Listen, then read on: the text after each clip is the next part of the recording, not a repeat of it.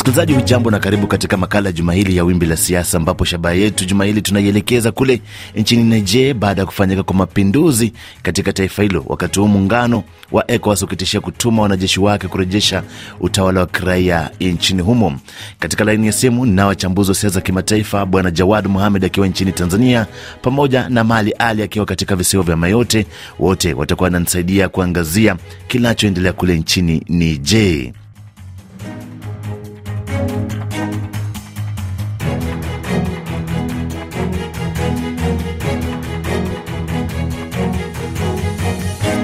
Kwa kwanza basi, bwana Jawadu Muhamed, kwa nini mapinduzi ya Niger yameonekana kuwa tofauti na hali ilivyoshuhudiwa katika taifa la Mali, Burkina Faso pamoja na Guini? Hii ni sababu ya kiwakati kwamba mapinduzi ya Niger yametokea wakati ambapo liko vuguvugu kubwa la mabadiliko ya siasa ya dunia, lakini vuguvugu kubwa ambalo limechangiwa pengine kwa sehemu fulani na vita inayoendelea kati ya Urusi na Ukraini, lakini ni mapinduzi ambayo yanaonekana tofauti kwa sababu ya hali iliyomo ndani ya nchi zenyewe, kwamba kumekuwepo na vuguvugu la muda mrefu tangu yametokea mapinduzi ya Mali, tangu yalipotokea mapinduzi ya Burkina Faso, ni kama upepo ule ulikuwa haujasimama. Wananchi na baadhi ya wanajeshi ndani ya taifa la Niger wamekuwa nao kama wanatamani kile ambacho kilitokea kwa majirani zao. Pengine nikija kwako Bwana Mali Ali, muungano wa ECOWAS unatishia kwamba huenda ukatumia nguvu za kijeshi kumrejesha madarakani Bwana Mohamed Bazoum. Kwa nini nguvu kama hizi hatukuziona zikielekezwa kwa mataifa ya Burkina Faso, Mali na pamoja na Guini? Ni kama hayo mwenzangu amezungumza, sababu ni, ni nyingi, lakini mshtuko, kwa nini Niger haiwezi kuleta mshtuko na kiasi kwamba isababishe hata ECOWAS kuweza kuthubutu au kufikiria kutumia nguvu. Kwa kweli, mi nawaza, nafikiria ilikuwa ni, ni tegemeo la mwisho la kidemokrasia katika eneo lile la Sahel, e, ukizingatia kwamba Niger ni nchi ambayo ilikuwa imetulia kiasi fulani kidemokrasia. E, lakini pia e, sababu kubwa ni, ni, ni kuonyesha kwamba ECOWAS pia haiko huru. Maamuzi ECOWAS ukiyatizama ni maamuzi shinikizi ambayo yameshinikizwa na mataifa makubwa kama Ufaransa na Umarekani ambayo ndiyo yamepoteza zaidi sana kwenye mapinduzi haya ya kijeshi, na shinikizo hilo ni kwa sababu tu Ufaransa haiwezi yenyewe kuingilia kijeshi kati, itaonekana vibaya na italeta madhara makubwa, kwa sababu chuki dhidi ya Ufaransa katika makoloni koloni zake za zamani zile imekuwa kubwa mno kwa sababu ya umaskini na, na, na, na, na, na mipango isiyoleta maendeleo yoyote. Nikirejea kwako Bwana Jawadu, unahisi kwamba tishio hili la ECOWAS kuwatuma wanajeshi nchini Niger linaweza tekelezwa na litakuwa na madhara gani? Ni vigumu sana eh, ECOWAS kutekeleza hili ambalo imekuwa ikilipanga, kwanza kwa sababu ya nguvu zake. ECOWAS haijawa na historia ya mafanikio makubwa kwenye harakati zake za kijeshi, lakini jingine ni sababu ya aina ya nchi zenyewe. Ukianzia Nigeria, inakabiliwa na mgogoro mkubwa ndani ya nchi, Boko Haramu wanasumbua. Kwa hiyo mataifa ya ECOWAS kwa kwa nafasi yake pia yale yanayounga mkono e, sera za kijeshi dhidi ya Niger kwanza yenyewe yana matatizo, hayana uwezo wa na msuri na pumzi ya kupigana vita ya, ule, ya, ya, ya kuondosha lile jeshi. Lakini jingine ni hatari inayoweza kutokana na mashambulizi ikiwa watayachukua.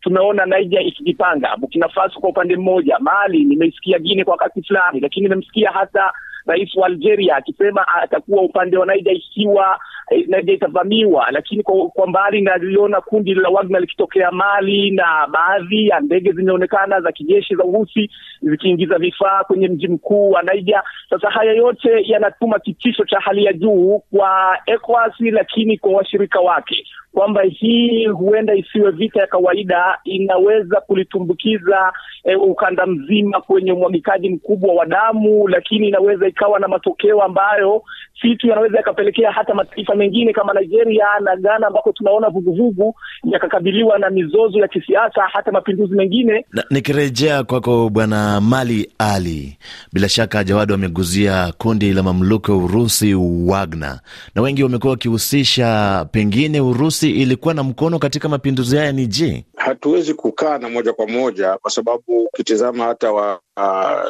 wananchi wa nchi hizo wanaoshangilia kufurahishwa na, na mapinduzi wanapepea wanapepeza bendera za Urusi na wanadhihirisha wazi kwamba mapenzi yao yako kwenye Urusi, na hili sidhani kama ni mapenzi kwa faida ya Urusi ambayo tayari wameshaipata au wameshaiona, lakini kwa sababu tu ya chuki ambayo tayari imeshajijenga kutoka kwenye wakoloni, kwa sababu nchi zetu zilikuwa huru, lakini ukitizama koloni nyingi za Ufaransa, Ufaransa haikuweza kuziacha zile nchi huru ziweze kujiendesha.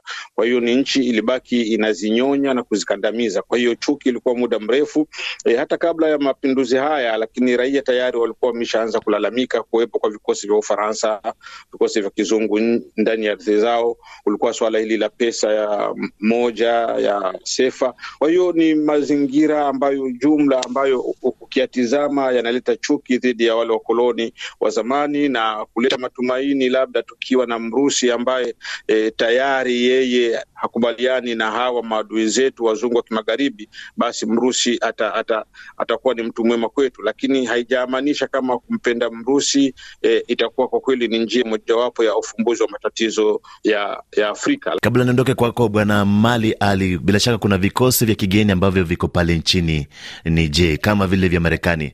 Hatima ya vikosi kama hivi ni ipi? Hatima yake ni kuondoka, licha ya kuwa vizingishio ni, ku, ni kupambana na vikundi vya ugaidi vya Waislamu sasakali, lakini zaidi ya miaka mingapi vikosi vile vimo ndani ya ardhi zile na vikundi vile bado vipo na havijamalizika, na hili ndilo tatizo ambalo tayari linawakera wananchi wa nchi hizo ambao kuona kwamba licha ya kuwepo kwa vikosi hivi ambavyo tunavitumainia kama ni vikosi vya nchi kubwa na vina uwezo, lakini kwa nini bado sisi tunakufa? Kwa nini vikosi hivi bado vipo? Bwana Jawadu, unanipata? Nakupata vizuri. Nikuulize tu iwapo kweli ECOWAS itafanikiwa kutuma vikosi vyake kule nchini Niger, mataifa kama Mali na Burkina Faso yametangaza kwamba yatasaidia uh, utawala wa kijeshi wa sasa kule Niger. Mataifa ya ECOWAS na Burkina Faso yana uwezo wa kiwango hicho kusaidia taifa jirani iwapo uvamizi utatokea? Uwezo wanao, na kwa sababu nchi kama Burkina Faso zimeonekana kwa wakati fulani, kabla ya tafulani kuanza, Marekani aliwekeza sana Burkina Faso. Wanajeshi wengi wamepata mafunzo ya Kimarekani, lakini ni taifa ambalo pia lina historia ya migogoro. Kwa hiyo ni kama wapiganaji wake wamekomaa sana katika eneo la migogoro, lakini lina ufanisi fulani. Lakini kinachotisha zaidi ni uingiliaji mkono wa mataifa kama Algeria.